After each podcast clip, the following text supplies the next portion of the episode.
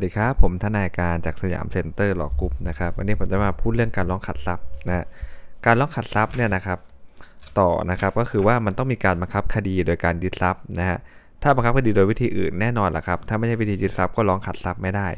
ในคดีฟ้องขับไล่หรือรื้อถอนสิ่งปลูกสร้างนะร้องขัดทรัพย์ไม่ได้นะครับ เพราะมันมันไม่มีการยึดทรัพย์สินออกขายทอดตลาดนะครับ แบบนี้จะมาร้องขัดทรัพย์ไม่ได้นะกำหนดเวลาในการร้องขัดทรัพย์ครับ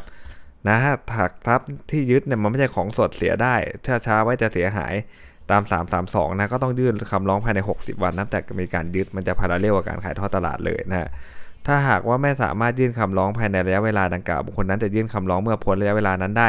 เมื่อมีพฤติการพิเศษนะและได้ยื่นคำร้องขอไม่ช้ากว่า 7 วันนะก่อนที่เจ้าพนักงานคดีเนี่ยกำหนดไว้เพื่อขายทอดตลาดนะเว้นแต่มีเหตุสุดวิสัยยื่นภายหลังก็ได้แต่ยังไงก็ต้องยื่นเสียก่อนขายทอดตลาดนะครับ ใช้ว่าคดีถ้ามีบุคคลภายนอกมายื่นคำร้องขอให้เพิกถอนการขายทอดตลาดนะครับ แต่ในเนื้อหาคำร้องเนี่ยนะครับไม่อ้างว่าทรัพย์ที่ยึดเนี่ยไม่ใช่ของลูกหนี้อ้าวเป็นเรื่องร้องขัดทรัพย์นี่นะครับ ก็ต้องยื่นภายในกรอบเวลานะครับจะนำมาตรา 295 มาใช้ไม่ได้นะ ถ้าข้อเท็จจริงปรากฏว่าเคาะไม้ขายไปแล้วก็ไม่อาจจะร้องขัดทรัพย์ได้ และก็ไม่อาจขอกันเงินที่ได้จากการขายทอดตลาดทรัพย์นั้นได้ด้วยนะครับ ในคดีร้องขัดทรัพย์ครับประเด็นที่ศาลต้องวินิจฉัยเพียงว่านะทรัพย์ที่ยึดเป็นของรุ่นยังพักษาหรือไม่นะ หากว่าเป็นของทรัพย์ที่ยึดเนี่ยมีผู้ร้องขัดทรัพย์หลายคนนะครับนะจะขอให้ศาลเนี่ยวินิจฉัยว่าใครมีสิทธิ์ในที่ดินนั้นด้วยไม่ได้นะเนื่องจากเป็นการโต้แย้งในระหว่างผู้ร้องขัดทรัพย์ด้วยกันนะก็ต้องเป็นเป็นอีกคดีหนึ่งเลยนะครับ มาตรา 323วรรคสี่ครับเป็นเรื่องที่โจทย์อ้างว่าคำร้องขัดทรัพย์ไม่มีมูลนะและยื่นเข้ามาเพื่อประวิงให้ช้าก็ให้ขอวางเงินได้นะครับถ้าเกิดว่าศาลมีคำสั่งให้ผู้ร้องขัดทรัพย์วางเงินนะไม่ว่าจะเงินเท่าไหร่นะผู้ร้องขัดทรัพย์จะอุทธรณ์ฎีกาไม่ได้นะมันเป็นที่สุดนะครับคุณต้องวางเงินนะครับ ถ้าไม่วางล่ะนะครับไม่ปฏิบัติตามก็ศาลจำหน่ายคดีเลยนะฮะแบบนี้อุทธรณ์ฎีกาไม่ได้เป็นที่สุดเช่นเดียวกันนะครับ ถ้าปรากฏว่าศาลได้มีคำสั่งร้องขัดยกคำร้องขัดทรัพย์นะโจทย์ได้รับความเสียหายนะก็ยื่นภายใน 30 วันเลยนะครับขอให้ชดใช้ค่าสินไหมทดแทนได้นะครับคำสั่งของมาตรา3ามสองสามวรรคท้ายเนี่ยกฎหมายไม่ได้บัญญัติให้เป็นที่สุดนะแสดงว่าอาจอุทธรณ์ฎีกาได้นะครับ ของ 3 2 3วรรคท้ายนะนะครับ เรื่องของอะไรฮะค่าสินไหมทดแทนเนี่ยอุทธรณ์ฎีกาได้ แต่เรื่องอื่นเนี่ยอุทธรณ์ฎีกาไม่ได้หมดเลยนะครับนะเช่นเรื่องของอะไรฮะเช่นเรื่องของการให้วางเงินนะครับ วางประกันไม่วางอะไรเงี้ยอื่นในอุทธรณ์ไม่ได้นะครับ ถ้าเกิดไม่วางสารจำหน่ายคดีออกนะครับ ก็อุทธรณ์ฎีกาไม่ได้นะแต่เรื่องค่าสินไหมทดแทนอุทธรณ์ฎีกาได้นะครับต่อไปนะครับบุคคลภายนอกขอชำระหนี้ก่อนนะฮะสามสองสี่มันไม่เหมือนกันเลยสังเกตนะครับ บุคคลภายนอกขอชำระหนี้ก่อนตามมาตรา3 2 4ครับได้แก่ใครครับ ผู้รับจำนองผู้ลงผู้ทรงบุริมสิทธิ์ทรงสิทธิยุทธหน่วง และเจ้าของรวมที่ดินที่ยังไม่ได้แบ่งแยกนะครับขอชำระหนี้ก่อนนะครับ การขอชำระหนี้ก่อนหรือขอรับส่วนแบ่งจากเงินการขายทอดตลาดตาม 324นะต้องมีการยึดทรัพย์ออกขายทอดตลาดด้วยนะครับ เช่นอะไรครับถ้าเกิดว่าเป็นการใช้สิทธิติดตามเอาคืนของโจทย์นะฮะไม่ได้การบังคับคดีหรือบังคับเอาจาก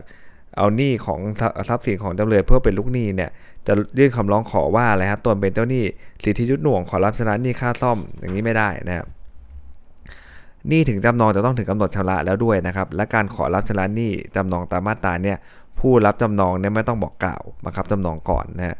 ในกรณีที่หนี้จำนองยังไม่ถึงกำหนดชำระ ผู้รับจำนองไม่อาจยื่นคำร้องขอรับชำระหนี้ก่อนตามมาตรา 324 ได้อย่างไรก็ตามครับ การวับคดีไม่กระทบกระทั่งถึงสิทธิจำนองนะฮะหากขายทอดตลาดโดยปล่อยจำนองเนี่ยนะครับผู้รับจำนองก็มีสิทธิการเงินจากการขายทอดตลาดได้ตาม 322นะฮะเจ้าหนี้จำนองหรือผู้ทรงบุริมสิทธิ์เหนือ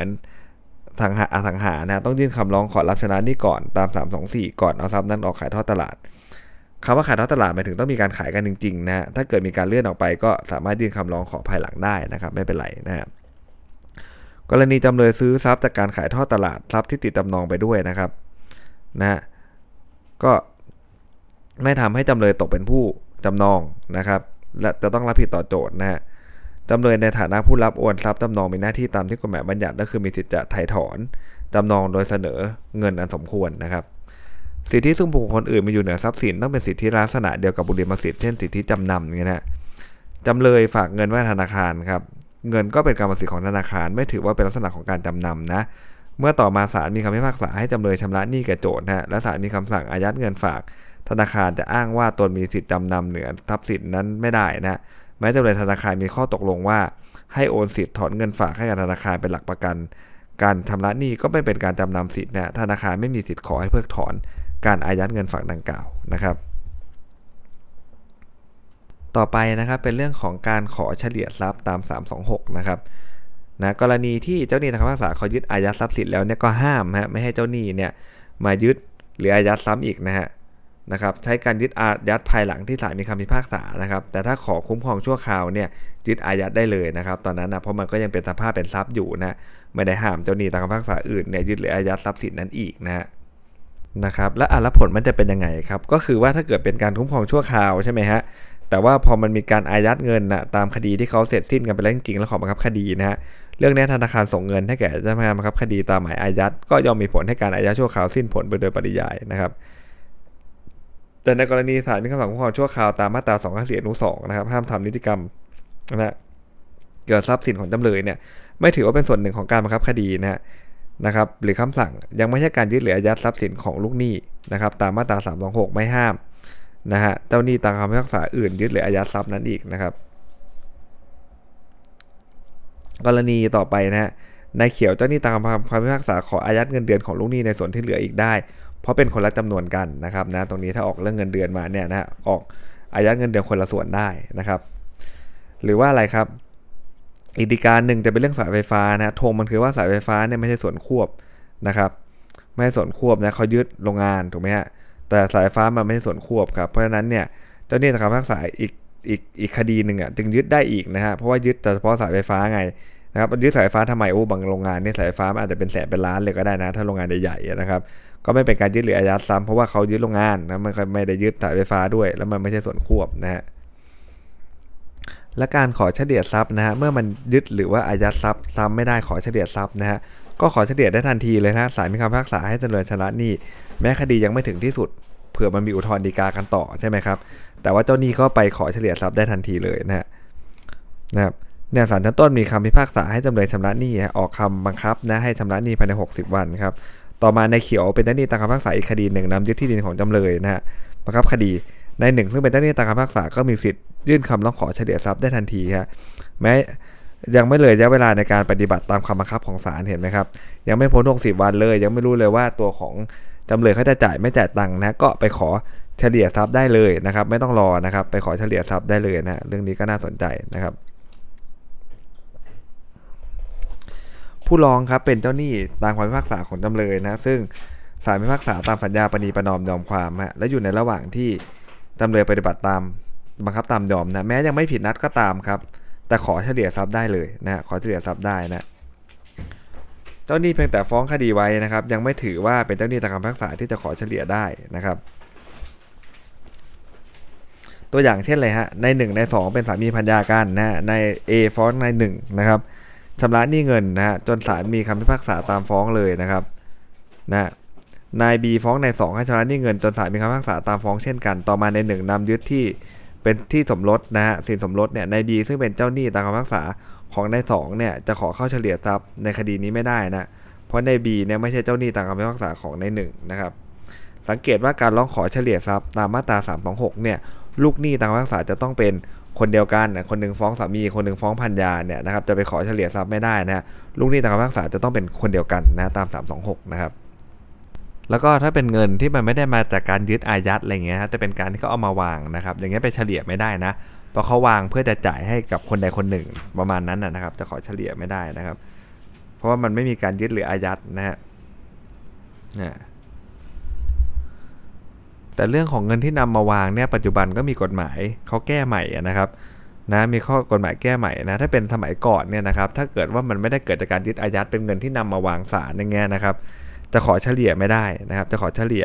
ไม่ได้เลยนะเพราะเขาเอามาวางศาไม่ได้เป็นผลจากการยึดอายัดนะแต่ว่าอะไรครับเรื่องนี้ถ้าเกิดว่ามีผู้ขอเฉลี่ยอยู่ก่อนแล้ว ในขณะมีการวางเงินก็ขอเฉลี่ยได้นะครับ ก็คือว่าตอนที่จำเลยนำเงินมาวางศาลหรือตอนที่การรถไฟส่งเงินเดือนมาวางศาลเนี่ยหากตอนที่ส่งเงินมาเนี่ยเจ้าหนี้ตามคำพิพากษาเนี่ยยื่นคำร้องขอเฉลี่ยไว้แล้ว ก็ให้ถือว่าเป็นเงินที่ได้ยึดหรืออายัดไว้นะครับ เรื่องนี้นะถ้าเขาขอยื่นไว้ก่อนนะขอลงเฉลี่ยไว้ก่อนตั้งแบไว้ตั้งนานอะไรเงี้ยนะ เอามาวางในยึดอาก็คือว่าอะไรครับ ก็สามารถขอเฉลี่ยได้นะแต่ถ้าเกิดว่ามาทีหลังอันนี้ขอเฉลี่ยไม่ได้นะครับ ตามมาตรา 362 นะครับการขอเฉลี่ยทรัพย์เนี่ยผู้ร้องต้องสืบไปได้ความว่าจำเลยเนี่ยเขาไม่มีทรัพย์สินอื่น ที่ผู้ร้องจะบังคับชำระหนี้ได้นะถ้าไม่สืบให้เห็นเนี่ยผู้ร้องไม่มีสิทธิ์ร้องขอเฉลี่ยนะครับถ้าเจ้าหนี้นะแสดงให้เห็นได้ว่าแม้ทรัพย์สินของลูกหนี้ยังมีอยู่อีก แต่ก็ไม่เพียงพอจะชำระหนี้ได้แล้วฮะเจ้าหนี้ก็ขอเฉลี่ยทรัพย์ได้ไม่ได้ต้องห้ามเลยนะฮะ และการที่จำเลยยังมีทรัพย์อยู่ แต่ไม่เพียงพอชำระหนี้ได้อย่างสิ้นเชิงไม่เป็นเหตุที่จะไม่อนุญาตให้ผู้ร้องเฉลี่ยได้นะเพราะนั้นต้องพิสูจน์ได้แต่เพียงว่าอะไรครับ มันไม่พอจ่ายนะแม้มันจะมีอยู่บ้าง แต่มันไม่พอจ่ายก็ขอเฉลี่ยได้แล้วนะเจ้าหนี้ต่างคำพิพากษาคดีอื่นแม้จะได้ยึดทรัพย์ของลูกหนี้ต่างคำพิพากษาไว้แล้ว แต่ก็ยังขอเข้าเฉลี่ยทรัพย์ในคดีอื่นได้ ถ้าแสดงได้ว่าทรัพย์ที่ตนยึดไว้เนี่ยไม่เพียงพอชำระหนี้ได้อย่างสิ้นเชิงนะครับและลูกหนี้ต่างคำพิพากษาไม่มีทรัพย์อื่นพอจะชำระหนี้นะครับ กรณีเจ้าหนี้ต่างคำพิพากษาคดีอื่นนะฮะยื่นคำร้องขอเฉลี่ยทรัพย์โจทย์ผู้นำยึดเนี่ยย่อมมีสิทธิ์จะโต้แย้งคัดค้านว่านี้ต่างคำพิพากษานั้นเกิดจากการสมยอมกันนะไม่ต้องไปฟ้องเพิกถอนเป็นคดีใหม่ต่างหากอีกอะไรเงี้ยนะครับ การยื่นคำขอนะฮะเข้าเฉลี่ยทรัพย์นะตาม 326 บัญญัติว่าให้ยื่นภายใน 15 วันนะนับแต่วันขายทอดตลาดหรือจำหน่ายทรัพย์สินนะขอเฉลี่ยนะครับ แต่ไม่ได้ห้ามว่าห้ามยื่นก่อนวันขายทอดตลาด นะครับหรือว่าวันจำหน่ายทรัพย์สินนั้นนะก็ยื่นก่อนได้นะครับยื่นภายใน 15 วัน หรือว่าก่อนก็ยังได้เลยนะครับนะโจทย์นำยึดบ้านและของใช้ภายในบ้านจำเลยพร้อมกันครับเพียงแต่มีการขายทอดตลาดที่ดินไปก่อน ส่วนของใช้ในบ้านยังไม่ได้ขายทอดตลาดนะเมื่อผู้ร้องยื่นคำร้องขอเฉลี่ยทรัพย์ การพิจารณาว่ายื่นภายในกำหนดเวลาหรือไม่ก็ต้องพิจารณาแยกกันนะครับ